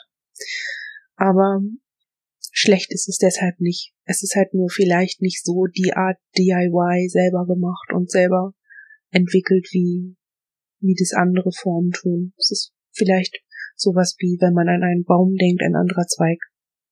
Ist auch wertvoll und hat seine Berechtigung, da zu sein und kann ja auch was tragen und für andere wichtig sein, aber es ist nicht der, auf dem wir uns so verorten würden. Also wir unterstützen das auch, wir unterstützen die Arbeit auch des Betroffenenrats und auch dieses Missbrauchsbeauftragten. Aber wir unterstützen sie eben unter Vorbehalt. Also nicht alles und nicht jede Aktion. Ich denke, da sind andere vielleicht auch aktiver. Da braucht es vielleicht auch gar nicht so viel Unterstützung von uns. Was man noch, wo ich bei selber machen noch dran denke, ist die Initiative Phoenix, die wir ja auch dann hoffentlich bald mal als InterviewpartnerInnen hier begrüßen können, die sich einsetzen für eine Ergänzung der Richtlinien zur Psychotherapie, also die Behandlungsrichtlinie der Krankenkassen, ja, da sind wir schon lange Mitglied und arbeiten mit und haben da auch jedes Mal, also die Johanna Sommer, die das gestartet hat, die trägt da, also die stemmt da ein Ding. Das ist schon groß, komplex, anstrengend, wo wir schon auch immer froh sind, dass wir nur in Anführungsstrichen in der Arbeitsgruppe sind und nicht die Person, die mit dem Namen da stehen muss. Also da muss ich sagen, dass das ist die Art Aktionismus und aktiv selber machen und auch Politik machen ein Stück weit und sich einsetzen und strukturell einsetzen, die wir so in der Form nicht stemmen könnten. Also da sind wir schon ganz dankbar darum, einfach so das Quäntchen, was wir liefern können und was hilfreich sein kann, so beisteuern können und nicht mehr machen müssen. Ist auch eine Erfahrung, auch eine Art Selbsterfahrung für uns dann, irgendwie zu merken, okay, es gibt solche Grenzen, die wir so nicht tragen könnten. Also solche Projekte könnten wir nicht, aber wir können sie gut unterstützen. Vor allen Dingen, das dachte ich gerade nochmal, dass wir gerade eben viel aufziehen, also einfach auch eine Vielfalt an, also uns ist gerade noch eingefallen, früher gab es auch noch Diss-Zeitungen, die gibt es, glaube ich, gibt es noch eine, die tatsächlich noch erscheint? Ich glaube nicht. Das würde mich wundern. Ja, und es gibt Internetforen, können wir auch gleich nochmal drauf eingehen, wenn ihr mögt, aber ich dachte gerade auch nochmal, wie viele Formen des Selbermachens und der Selbstvertretung es eigentlich gibt. Ja, und aus welcher Kultur die entstehen, ne? Also gerade ich glaube, die Diss-Zeitungen, die sind aus dieser Sin-Kultur der 80er und 90er Jahre entstanden. Also diese ganzen Fotokopierer, als das billiger wurde zu fotokopieren. Ich glaube, ich kann mich auch total irren und hier eine kulturelle Strömung reinbringen, die vielleicht gar nicht so bewusst war. Aber vorher war Drucken und Drucken lassen, eine Zeitung machen ja mit sehr viel mehr Aufwand verbunden und sehr viel mehr Kosten. Und mit der Erfindung von Fotokopien und diesen ganzen Copyshops war das viel, viel billiger. Und man konnte eine Auflage drucken mit einem relativ geringen Budget. Ich glaube, das ist so für kleines politisches Engagement, aber auch eben für so eine Vernetzungsideen und Empowerment, für dieses Graswurzel Aktivisten-Ding, war das eine Möglichkeit, ne? Und ich glaube, daraus sind viele dieser Diss-Zeitungen entstanden, bis sie dann eingegangen sind vielleicht, manchmal aus persönlichen, also weil die persönlichen Ressourcen gefehlt haben, aber manchmal vielleicht auch, weil man gemerkt hat, der gleiche Austausch, der in der Zeitung passiert jetzt online. Und dass man dann auch wieder diesen Schluss gezogen hat, okay, das lohnt sich jetzt nicht mehr. Und wobei wir haben ja immer noch diese kleine Idee von dem Magazin, das wir machen wollen. Nicht als so Zeitung, die sich nur aus so forenartigen Themenbeiträgen zusammensetzt, sondern einfach aus Themenheft Viele Sein oder irgendwie so. Weißt du, immer noch so die Idee. Ja, steht im Raum. Also auch für uns ja noch, aber ja, die Projekte müssen manchmal auch tatsächlich nacheinander wachsen. Ja, und manchmal auch, wir warten ehrlich gesagt auch noch ein bisschen auf ein anderes Klima. Also wir sehen es ja jetzt, sind wir auch in dieser Inklusionsblase so ein bisschen mehr unterwegs und sehen auch, dass es im Moment schwierig ist, als Betroffene nur die eigene Betroffenheit von Gewalt oder das Diagnostiziertsein mit zu thematisieren. Und wir sind da gerade in einer Phase, in der wir uns selber kritisch auseinandersetzen damit, wie wir damit auftreten, wie wir das so thematisieren und entwickeln uns daran lang. Und ich glaube, vielleicht ist das Heft oder das Magazin, an das ich jetzt denke, etwas, was mir in 2-3 Jahren, wenn ich mit meiner Reflexion weiter bin, nicht mehr so gut vorkommt. Das ist auch was ich an diesen Projekten so lerne, ne, und sehe, dass das manchmal gar nicht so, manchmal ist das Selbermachen erstmal so gut und 2-3 Jahre später denkt man dann, oh. Das hat ja was mit persönlicher Veränderung auch zu tun, oder? Also die eigene Graswurzel, die ja auch weiter wächst und sich verändert und andere. Ja, und manchmal sind das auch die Resonanzen, die man so kriegt. So wie wir 2008 geblockt haben, würden wir uns heute gar nicht mehr trauen zu bloggen. Also wenn wir jetzt eine Zeitung veröffentlichen, würden wir vielleicht was schreiben, was dann ein bisschen mehr Bestand hat oder so. Und dann kommt eine Resonanz und wir können es nicht mehr wegmachen oder nicht mehr revidieren, wie wir das im Netz können. So, nur unsere alten Beiträge sind jetzt auf unsichtbar geschaltet, da kann uns niemand mehr angreifen für. Aber, also verstehst du, wie ich meine? Bei einem Heft oder bei einem Magazin kann man das halt nicht mehr. Da kann man auch nicht dazu schreiben, hallo, dieser Artikel ist von 2000 bla bla bla, jetzt ist 3000. Also, ne, die Ja, ich verstehe das schon, das ist halt... man hat dann vielleicht nicht mehr so viel Einfluss. Und das bedenke ich heute mehr mit. Und das ist vielleicht ein Teil meiner Entwicklung, vielleicht aber auch ein Teil der Erfahrung mit solchen Projekten und damit Resonanzen auf das zu erfahren, was man gemacht hat. Also es sind ja diese Projekte, da steckt immer so viel Zeit und so viel Kraft drin und so viel Herzblut. Es gibt ja auch viele Leute, die das ihr Baby nennen, ne, um auszudrücken, wie verbunden sie sich fühlen damit. Und wenn das kritisiert wird oder irgendjemand Fremdes daran rummachen will, dann tut das weh.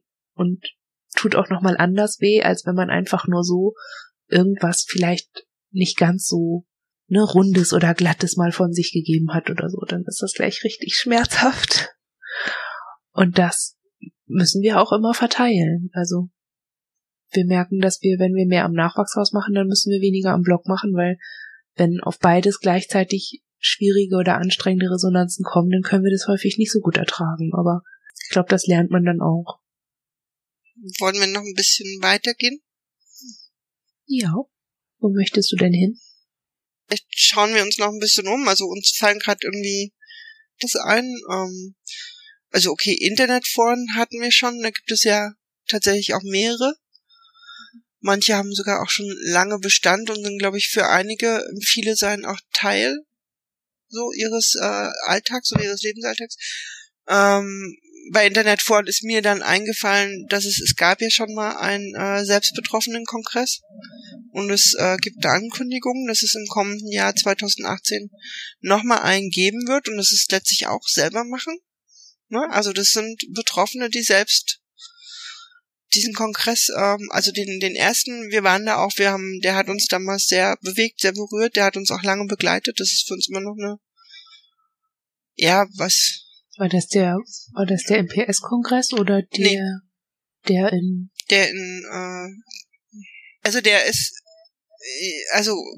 organisiert ist er ja, oder die, ne, Lickis, die Lichtstrahlen machen und, Paulinus, und. Wie ist der denn nochmal? Also wir haben, es gibt eine CD oder es gibt eine DVD zu diesem Kongress, die haben wir auch, wir können die raussuchen, wir sagen, wie so oft an dieser Stelle, wir schreiben es in die Shownotes. Und es wird halt eben 2018 nochmal eingeben. Wir freuen uns da sehr drüber. Wir werden da auf jeden Fall auch sein. Auch eine Form des Selbermachens und ich finde auch eine sehr wichtige. Also das ist sowas, da freuen wir uns zum Beispiel unglaublich darüber, dass es andere tun, weil wir die Kraft, das Netzwerk an dieser Stelle halt nicht hätten und aber merken, das bedeutet uns auch ganz viel, dass da andere sagen und wir machen das jetzt selber für uns und für andere und schaffen diesen Ort und schaffen diese Situation und finden es toll. So. Wir können vielleicht ja auch, da gibt's auch einen Link zu dem Kongress schon, den können wir ja auch noch in die Shownotes tun. Wir müssen uns dieses Mal eine Liste machen. Wir merken immer, wir sagen ganz viel, was in die Shownotes soll und dann sitzen wir hinterher da und sagen, oh Gott, wir müssen jetzt den ganzen Podcast nochmal hören und damit wir selber wissen, was wir alles verlinken wollten. Ich schreibe mir das jetzt mal. Ja, finde ich gut. Wenn du mitschreibst, das wäre super, aber ich habe hier gerade gar keinen, ich bin sehr weit entfernt von irgendwelchen Stiften und Zetteln. Und was uns einfällt, was auch eine Form von selber machen ist letztlich Bücher. Bücher schreiben. Ist so ein Bereich, wo wir so ein bisschen ins Schwimmen kommen, weil es gibt mittlerweile tatsächlich sehr, sehr viele. Also ich weiß, dass wir wir haben vor 8 Jahren, 9 Jahren, vielleicht sogar auch vor 10 Jahren mal angefangen, nach Büchern auch wirklich von Selbstbetroffenen zu suchen. Es gab dann einige, manche waren so sehr hochglanz, dass ich fast nicht geglaubt habe, dass die von Selbstbetroffenen stammen. Warum? Ja, ich glaube, weiß ich nicht, manche waren sehr romanhaft und es gibt einige, also die uns wirklich auch sehr begleiten, das sind Bücher, wo wir so eine Wahrhaftigkeit auch drin finden, ne? So ein Wiedererkennen und so ein den anderen oder die anderen darin auch finden und uns selbst, also wo sowas entsteht. Es gab auch welche, wo wir dachten, naja, ist halt ein Roman.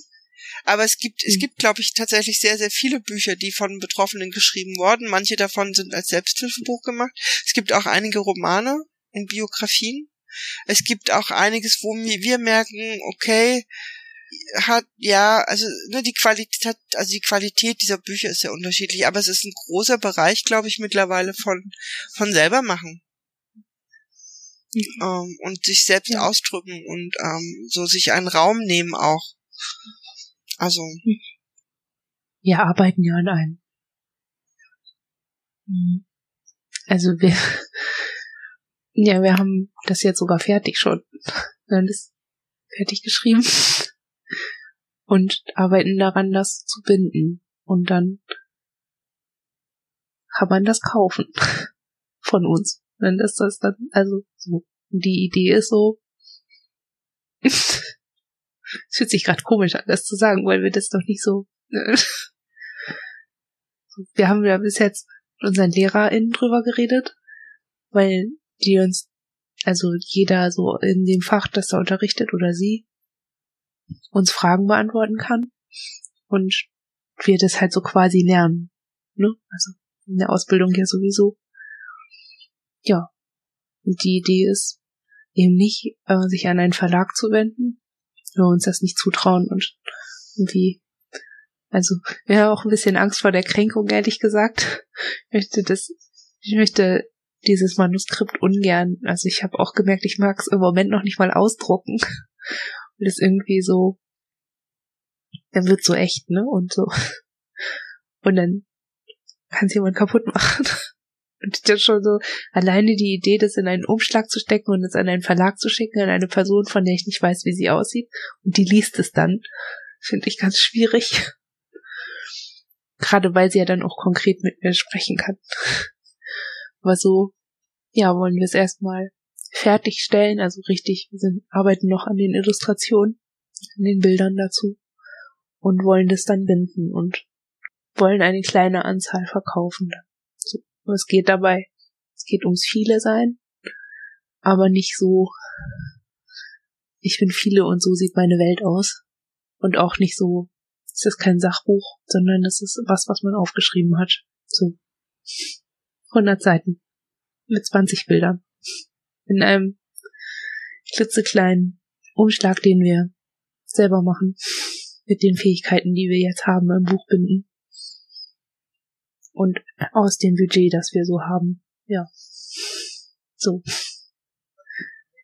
Also mein Verweis auf die Qualitäten sollte dem auch gar nichts absprechen. Es war mehr so ein, was man an Erwartung hat. Und das ist eben, ne, ich weiß immer nicht so genau. Wir haben ja eben auch so einen Künstlernamen schon, ne? Ich weiß nicht so genau. Manchmal ist das ja ein Vorteil. Und manchmal ist das auch ein Nachteil. Weil man dann so ein bisschen festgesetzt wird auf das, was man schon gemacht hat und schon gezeigt hat. Und ja, wir dachten irgendwie, das war was sich so entwickelt hat und das war das erste Mal, dass sich was entwickelt hat und wir haben schon so ein bisschen gelernt, wenn es mal fließt, dann sollte man es fließen lassen oder wir sollten es fließen lassen. Und so hat sich das so ein bisschen auch entwickelt wie Erinnern oder Kontakt nach innen. Also das war eine ganz einzigartige Art, wie wir zusammengearbeitet haben. Die haben irgendwie gedacht, das können wir jetzt nicht einfach hochladen im Blog und dann, ne, wird das 2 Tage mal angeklickt und dann interessiert es wieder keine Sau. Über Jahre, es sei denn, wir machen dann wieder irgendwas falsch und dann gräbt man unsere alten Sachen raus und liest da rein, was man lesen möchte. Und irgendwie gedacht, wir machen das als isoliertes Ding. Das kann man dann ja, kaufen und kann man ja, vielleicht auch verschenken oder in sich hallen lassen oder vielleicht auch weiterziehen lassen oder so. Aber es ist so, wir können Menschen was an die Hand geben, was uns wichtig ist, ja, was wir vielleicht auch teilen wollen. So, ich glaube, das wollen wir einfach auch nochmal anders teilen als Dinge, die wir sonst geschrieben haben. Und ja, mal gucken. Also es ist auch noch, das dauert noch ganz lange und, also, das heißt ganz lange, aber das ist jetzt hier kein Teaser mit Veröffentlichungsdatum oder so. Es ist einfach nur, es ist mir gerade eingefallen und dann habe ich es gesagt und ja. So. Und auch das ist übrigens so ein bisschen, wo du sagtest, Bücher unterschiedlicher Qualitäten. Wir haben bei manchen Büchern von Betroffenen so ganz stark den Eindruck, dass sie versuchen, mit dem Buch so einen Appell in die Gesellschaft zu bringen. Und ich glaube, das ist das Wichtige an diesen Büchern. Also zum einen diese Sichtbarkeit des Themas und eben auch wieder Selbstpositionierung, ne? Nämlich in einem Bücherregal mit einer ganz anderen Haltbarkeit als zum Beispiel also Texte im Internet oder so. Ja, also ich meine, es gibt ja dieses eine Buch, das ist 2000 Jahre alt, und dann gibt es diese Textrolle, die ist noch viel Jahre älter. Also Bücher haben Macht und auch Wirkung über einen langen Zeitraum, ne? Also deswegen finde ich das schon immer gut, wenn Betroffene ihre eigene Betroffenheit formulieren und in ein Buch bringen, das es dann auch real gibt, ne? Also es ist wieder Selbstverwirklichung, es ist wieder Selbstverortung und Positionierung, und es ist auch wieder vielleicht finden sich manche oder finden ein Talent von sich in dem Schreiben und finden darüber wieder andere. Also es ist wieder, weißt du, wie so eine Trias des Selbst, der Auseinandersetzung mit sich selbst, und das finde ich sehr interessant und schön. Weil wir wissen schon, warum wir keine Biografie schreiben werden als Buch. Oder unsere Geschichte als Roman verpacken und dann sagen, es ist aber nur ein Roman. Also das wissen wir schon. Weiß nicht, ich glaube, andere, die es tun, also wir lesen es gern, und es gibt viele von diesen Büchern, die uns auch durchaus die uns auch begleiten. Ja, aber könntet ihr das selbst? Wir können uns das für uns selber gar nicht vorstellen. Es hat gar nicht so mit Schiss für uns. Wir überlegen manchmal, also wir sind uns da nicht sicher, was wir merken. Es wird viel über Leute mit Dis geschrieben, es wird viel von Fachleuten, von Profis, von Journalisten, von Nicht-Betroffenen, auch von Betroffenen geschrieben. Wir haben vor vielen Jahren schon mal diesen Impuls gehabt, ne, dieses Buchschreibens. Damals war es, glaube ich, auch eher sehr appellhaft. Mhm. Mittlerweile denken wir manchmal, wir überlegen manchmal tatsächlich einfach eine Art Biografie zu schreiben, um einfach nur mal zu sagen, okay, das ist unser Leben, bildet euch einfach selber eine Meinung darüber. Oder, ne? Nehmt einfach teil und weißt du, dieses rauszukriegen, dieses Pointierte, dieses und da war was und das war und dann ist alles Baum und dann hast du das. Sondern halt zu sagen, okay, einfach ich glaube auch ein bisschen, nicht entmystifizieren, aber weißt du, dem so ein bisschen dieses fast Dramatische raus, und nicht um zu sagen, es ist nicht dramatisch, nicht falsch verstehen, sondern, weißt du, wir haben manchmal das Gefühl, wir würden es gern einfach in seinem ganzen Sein aufzeigen wollen. Ne, so war es damals, das waren die Täter, und es einfach aus unserer Sicht beschreiben. Ich weiß gar nicht, ob unsere schriftlichen Fähigkeiten dafür ausreichen oder ob wir das in der Form können, aber wir merken manchmal, wir hätten gern diesen Wunsch, nochmal ein Buch zu schreiben, um es auf eine andere Art mitzuteilen nochmal. Um es halt eben auch in den Reihen der Bücher, in so einer Buchhandlung, ne, wo dann einfach, ich weiß gar nicht, und es würde sich wahrscheinlich gar nicht so sehr an Betroffene richten, schon auch, ich glaube, es würde sich viel auch an die richten, und da hat es halt eben auch wieder was mit Selbstvertretung und sichtbar werden und sich auch nach außen hin positionieren zu tun. Ich weiß, dass unser Leben nicht einmalig ist, in keinster Weise. Wir wissen, dass wir das mit ganz vielen teilen. So individuell das auch jeweils sein mag, das ist was uns oft stört. Die Ursachen für das, wir sind vielleicht keine unglaublich große Gruppe von Hunderttausenden, aber ich finde, wir sind einerseits zu viele und wir sind vor allen Dingen sehr viele und als Gruppe eigentlich zu groß, um so individuell gesehen zu werden, weil es eben dann letztlich, muss man sagen, leider gar nicht so individuell ist. Weißt du, wie ich das meine? Und das sind für mich so die Punkte, wo ich das total wichtig finde. Jedes Buch, jeden Kongress, jeden Blog, jede Gruppe, überall da, wo Betroffene sich selbst vertreten in irgendeiner Form und sich selbst helfen, aber eben sich einander helfen und füreinander einstehen einfach auch, wird, dass es eben, es ist kein Ich glaube, ich habe es gesagt. Es ist kein Alleinstellungsmerkmal. Es ist kein Alleinstellungsmerkmal und das ist schlimm genug, dass es kein Alleinstellungsmerkmal ist. Und es ist vor allen Dingen eingebettet in Normalität und es ist eingebettet in eine Biografie. Ich glaube, das drückt es gut aus, was ich meine, ne? Es ist Teil von Biografie, es ist nicht der Inhalt eines Buches und es ist auch nicht der Inhalt eines Fachartikels und es ist auch nicht der Inhalt von irgendeinem Sonntagabend ARD-Krimi, sondern es ist eine Gesamtbiografie.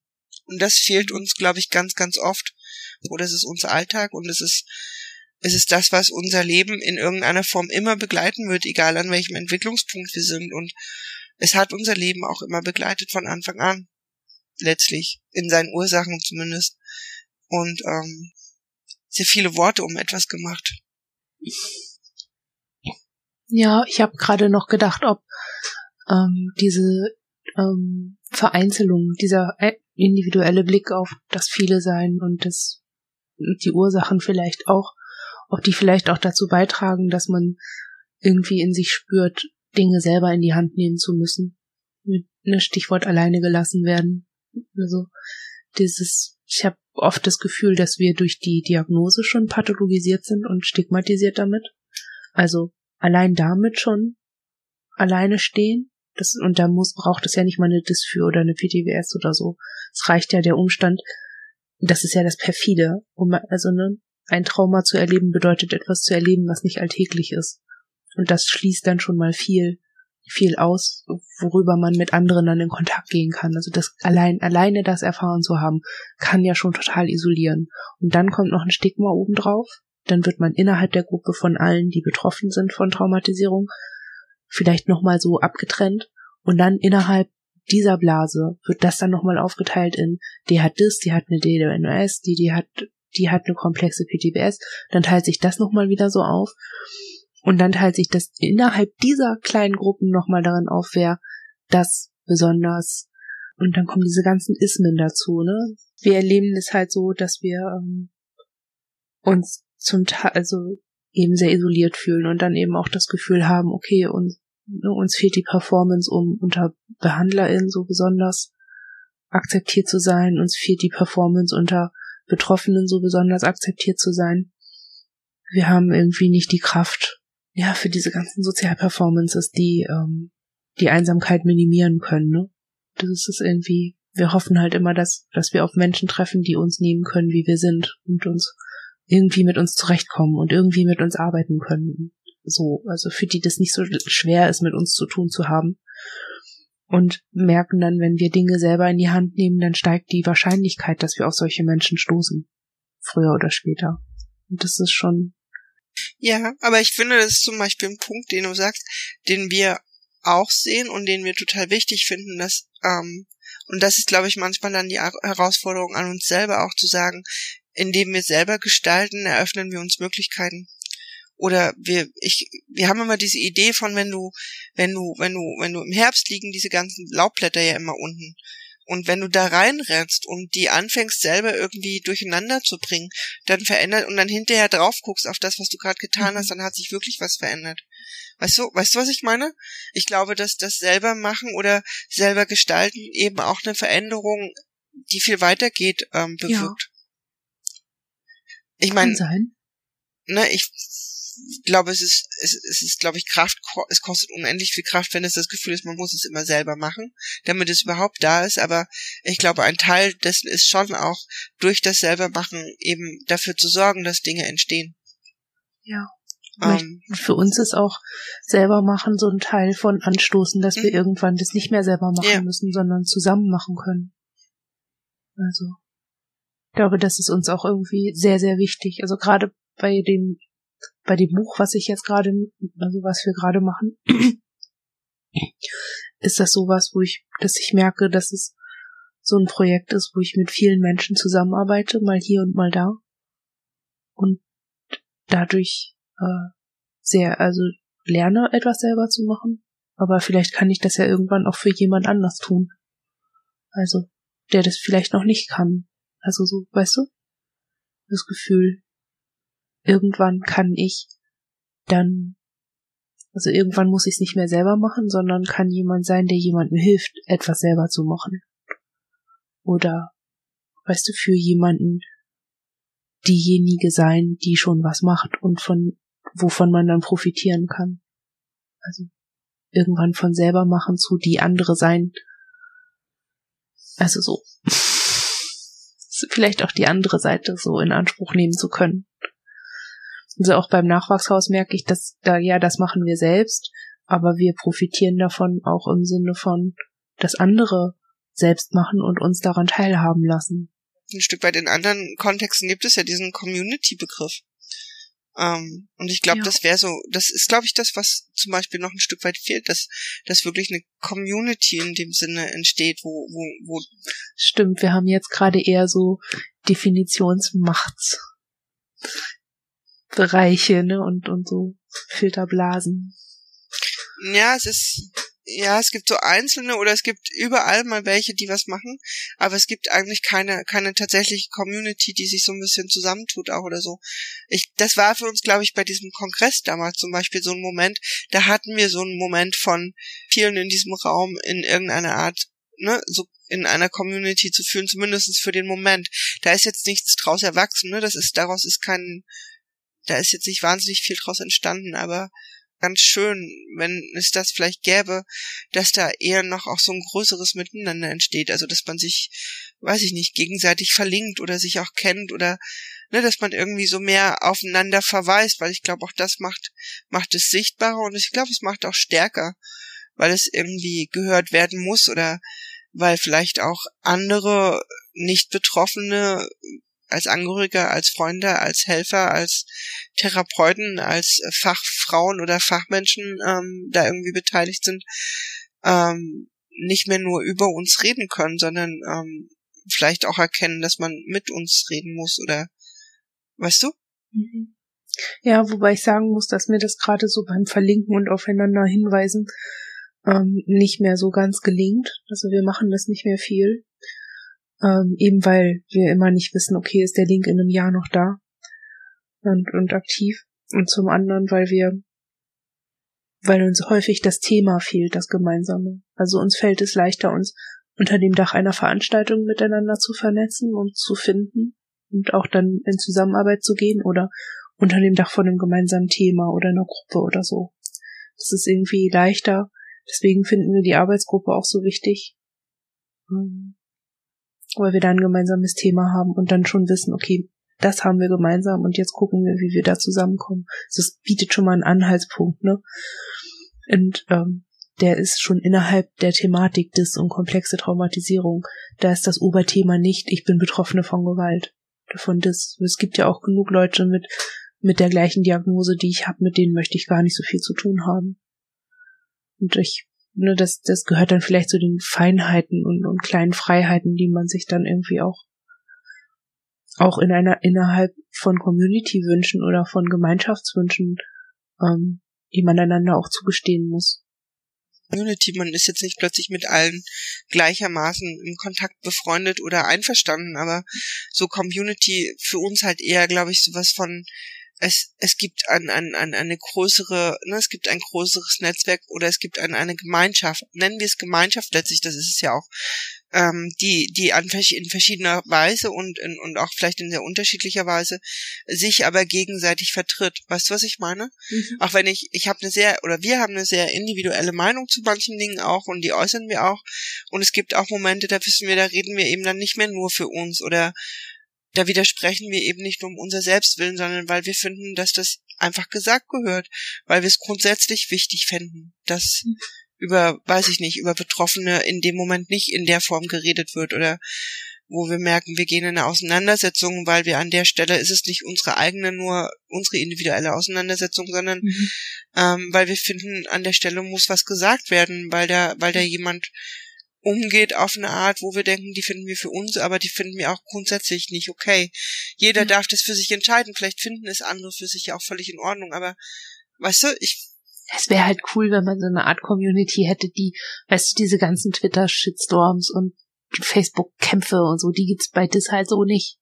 Aber ich fände das halt toll, wenn unter einem schwierigen Artikel im Internet, wenn sich darunter mal eine Horde zusammenfinden würde, die schreibt, ey, wir hier als Betroffene lehnen das ab, dass so über uns berichtet wird.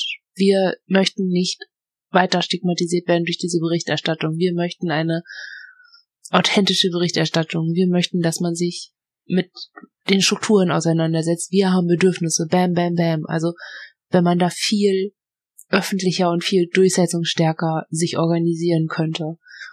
Da merke ich halt, dass die Projekte, die wir haben, immer nur so einen kleinen Beitrag leisten können. Und es ist ganz oft mühselig.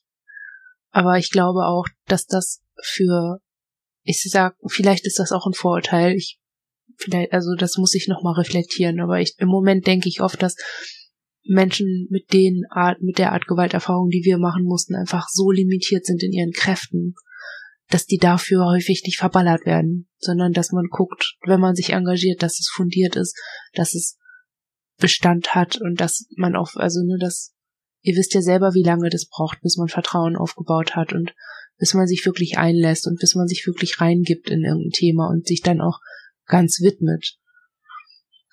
Ich glaube, dass das in der Gruppe von Menschen, die Gewalt erfahren haben, einfach eine ganz große Rolle spielt und deshalb eben nicht so medienwirksam ist.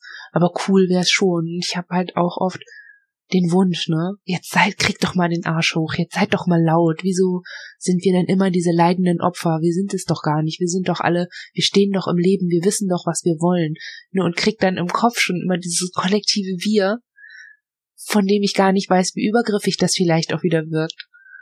Aber was ich sagen will, ist, ich verstehe beides, ne? Ich verstehe diesen Wunsch nach laut und mehr Gewicht und verstehe aber auch diesen Wunsch nach, oh nee, lieber klein und dafür effektiv.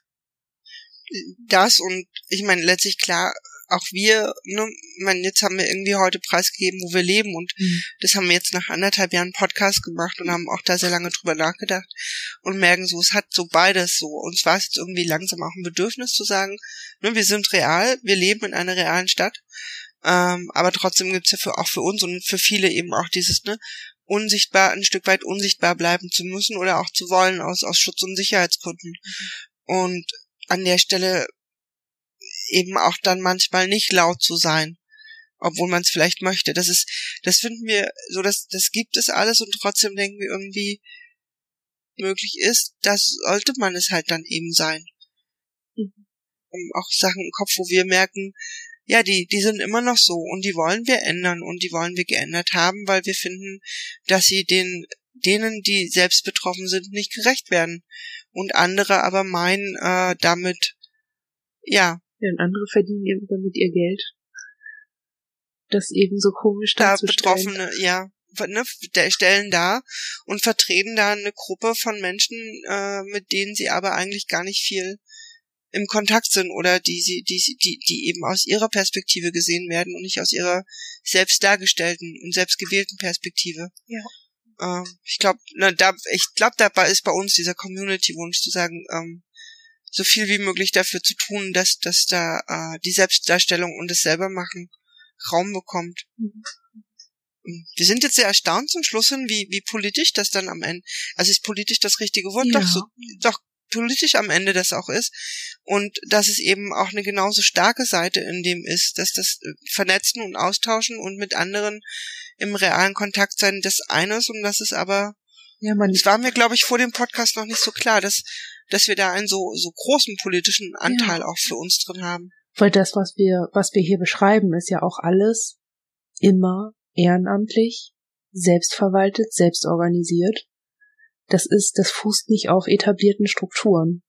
Und das fußt nicht darauf, dass man sich darauf verlassen kann, dass irgendjemand einem hilft. Das ist schon, seien das Selbstbetroffene oder irgendjemand anders. Mit einem großen Herzen. Das ist schon, so in unserem Fall ist das auch, ich habe ja schon gesagt, dass wir nicht so diese Performance-Typen sind, schaffen das immer nicht so, ja, ich will nicht sagen, uns einzuschleimen, aber wir passen halt häufig nicht so in diese, gerade sich bei BehandlerInnen einzuschleimen oder so, das heißt einschleimen, das klingt halt schon wieder so wertend, aber irgendwie, wir sind nicht so gut darin, nicht zu kritisieren, dass wir Pathologisierung schwierig finden und dieses Konzept von krank und gesund ablehnen. Das ist eine absolut schwierige Haltung für jemand, der davon, der sein Lohn und Brot daraus bezieht, andere Menschen als krank zu diagnostizieren, weil das halt auch seine Berechtigung hat und seine Entwicklung und seine Geschichte. Für uns ist das total schwer. Und wir kriegen das oft nicht so hin. Und da ist so diese Nische des Selbermachens, ist da ja nicht nur logisch, sondern auch gezwungenermaßen so. Und ich hoffe halt immer so ein bisschen, dass wir, wenn man das schafft, dass sich viele Betroffene bereit erklären oder den Mut finden und die Kraft finden, die eigenen Ideen umzusetzen, dass sich daraus vielleicht irgendwann Strukturen entwickeln, die es anderen Betroffenen vielleicht erleichtert, mit weniger Einsatz, ne, von Kraft und Leib und Lebensgefahr vielleicht auch, das Gleiche zu tun. Ich glaube, das ist das politische Potenzial darin, einfach eigene Strukturen zu entwickeln. Oder wenn nicht das, dann vielleicht eben auch der Politik zu zeigen, hier ist eine Lücke, hier habt ihr was übersehen. Also für uns geht es darüber hinaus, weil es glaube ich nicht nur, also weil wir schon auch finden, es geht auch darum zu sagen, hier ist etwas oder hier gibt es Menschen und hier gibt es Biografien und hier gibt es Kontexte, die ich finde, die müssen auch in anderen Strukturen berücksichtigt werden. Ich will nicht nur Lücken füllen, ich will eigentlich schon auch, dass andere in ihren Entscheidungen das mitdenken. Mhm. Und das ist für uns so ein Punkt, an dem wir oft ja so ein Stück weit auch bestürzt sind, dass Menschen, die angeblich sehr, sehr dicht dran sind an uns und sich da irgendwie sehr, sehr berufen fühlen, Aussagen zu machen und so wenig respektvoll sind und so wenig mir zugestehen, eigenständig und tatsächlich wertgeschätzt, also ich fühle mich in manchen Dingen dann überhaupt nicht wertgeschätzt und finde das so absurd, dass mir jemand, der da angeblich so fachmännisch ist oder so fachlich ist, mir dann auf eine Art begegnet, wo ich mich fragen muss, wieso muss ich da jemandem entsprechen? Warum muss ich dem Bild dieser Person entsprechen? Um es wert zu sein, unterstützt zu werden und gesehen zu werden. Wie absurd eigentlich, dass jemand wie ich, die offensichtlich und die auch benannt, oft genug eben in ihren Grenzen und in ihrem Sein und in ihrer Persönlichkeit nicht nur eingeschränkt, sondern auch beschnitten und kontrolliert und manipuliert wurde. Warum muss ich plötzlich Anforderungen erfüllen einer anderen Person, um sein zu dürfen? Wo ist denn, also das, da haben wir echt ein Riesenproblem mit und wir haben aber das Gefühl, dass es in manchen Kontexten tatsächlich so ist und dass auch Selbsthilfe in diesem Bereich nicht als wertvoll angesehen und auch nicht als gleichberechtigt oder als berechtigt gesehen wird. Ja, ich glaube, das hat ganz viel mit diesen Entwicklungen zu tun, ne? Betroffenen Selbstvertretung war ja das Stigma ist heute für psychische Krankheiten TM gar nicht mal so groß wie noch vor, in den 50ern zum Beispiel, ne, wo dann Homosexualität eine Diagnose hatte zum Beispiel und Leute dafür ins Gefängnis gekommen sind, dass sie Sex mit Leuten hatten, mit denen sie das gerne wollten. Also zum Beispiel, ich glaube, dass manche Bereiche, die sich aktiv engagieren, sprich Psychotherapeutinnen oder Psychiater oder also diese ganze Helferblase, diese ganze professionalisierte Blase hat natürlich einen ganz anderen Privilegienstand für die eigene Stimme und eine ganz andere Geschichte im Nacken. Dass diese Geschichte vielleicht auch von Gewalt geprägt war und nur durch Gewalt so in der Form möglich ist und nur durch gewaltvolle Strukturen so funktioniert und diese Wirkmacht hat auch. Vielleicht auch politisch, gesellschaftlich, das ist für viele noch gar nicht reflektiert und auch für viele Betroffene noch gar nicht so reflektiert oder noch gar nicht so bewusst. Da gibt es ein interessantes Buch dazu, das ist jetzt gerade veröffentlicht worden, feministische Psychiatriekritik. Die befasst sich da ganz eingehend mit. Ich kann das können wir auch verlinken, das ist vielleicht als... Ich muss das jetzt auf den Zettel für die Shownotes schreiben, damit wir hinterher nicht wieder darüber nachdenken, was wir... Ja. wenn du das bietet vielleicht einen guten ersten Einblick, wenn man sich damit, also es reicht ja, wenn man sich mit der Psychiatrie auseinandersetzt, die Psychologie, einfach mal, man muss das, nur wenn man das kritisch betrachtet, muss man ja nicht sagen, das ist alles Quatsch, was aus der Ecke kommt, oder? Aber ich glaube, dass es manchmal helfen würde, wenn man sich bewusst macht, von welchen privilegierten, weil etablierten Strukturen manche Stimmen kommen, dass die Kämpfe da manchmal und die Vertretungen auch einfach von bestimmten Interessen geleitet sein müssen, von, in Anführungsstrichen, Natur aus sein müssen. Und so vielleicht einfach auch schwierig. Ich muss mal kurz dazwischen fragen, weil ich glaube, so ein bisschen den Faden verliere. Ja. Nee, er fragt mal. Naja, ja, ich glaube, wir verlieren gerade ein Stück weit den Faden, also. Naja, du kannst halt nur selber machen und deiner Stimme ein gewisses Gewicht verleihen, wenn du auch ein bestimmtes Standing hast. Und wenn dieses Standing noch relativ jung ist, wie die Selbstvertretung, weil das Stigma erst jetzt in den letzten Jahren sinkt, dann ist es natürlich auch klar, dass du leichter noch übertönt wirst, zum Beispiel von Stimmen, die mehr etabliert sind. Nein, aber ich glaube, da ist unsere Haltung eine andere, weil wir finden, dass jemand, der auch anderen nicht notwendig erscheint, Beachtung zu schenken und Dinge zu achtsam mit Menschen und mit anderen Menschen und mit anderen Positionen achtsam umzugehen. Ich finde, also das ist das, weißt du, da finde ich, da geht's mir gar nicht darum zu sagen, okay, die Selbstvertretung von Leuten mit Dis ist jetzt irgendwie noch im Wachsen, sondern tatsächlich, da gibt es sehr etablierte Personen, die irgendwie... Ja, die das noch nicht gerafft haben. Wo ich finde, es geht gar nicht um gerafft haben, wo ich einfach denke, warum nicht? Warum haben die nicht den Selbstanspruch, es ernst zu nehmen und mit mir und mit unseresgleichen achtsam umzugehen und respektvoll? Weißt du, da geht's mir gar nicht um, wir müssen wachsen, sondern ich stelle das einfach in... Also, wollen wir denn versuchen, noch einen guten Abschluss zu finden? Ja. Können wir denn dazu raten? Also können wir denn anderen Betroffenen dazu raten, Dinge selbst zu machen? Unbedingt. Ich finde auch raten haben an diesen Dingen. Also ich glaube einfach, in diese Strukturen reinzugehen und zu schauen, was gibt es denn und wo mag ich mich denn beteiligen? Also für uns ist unsere ganz individuelle Erfahrung, das Erste ist immer, dass die eigene Isolation aufgehoben wird darüber. Dass es uns von Anfang an immer ein Stück weitergebracht und getragen hat, mit anderen im Kontakt und im Austausch zu sein. Und entweder weil andere etwas quasi selber machen, woran wir teilhaben konnten, oder eben dann irgendwann auch selber zu machen und andere teilhaben zu lassen. Mhm. Wäre für uns auch so ein Fazit, glaube ich, für den Podcast heute. Ich weiß nicht, wie es für euch ist. Ja, also wir würden auch dazu ermutigen, wenn man mehr über sich herausfinden möchte und neugierig ist auf die eigenen Potenziale von Dingen, die man schafft, von denen man vorher gar nicht so wusste, dass man sie schaffen könnte oder dass das was sein könnte für sich. Und so. Ja. Macht selber. Wenn ihr mögt. Wenn ihr könnt.